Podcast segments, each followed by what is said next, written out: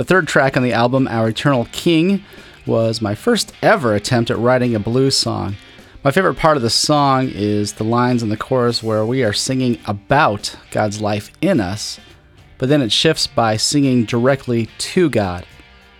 It reminds me of one of my favorite quotes by author Bob George that through Jesus, God gave his life for you so that God could give his life to you, so that God could live his life through you. That's pretty much the gospel of Jesus in a nutshell that God gave his life for you so that God could give his life to you, so that God could live his life through you.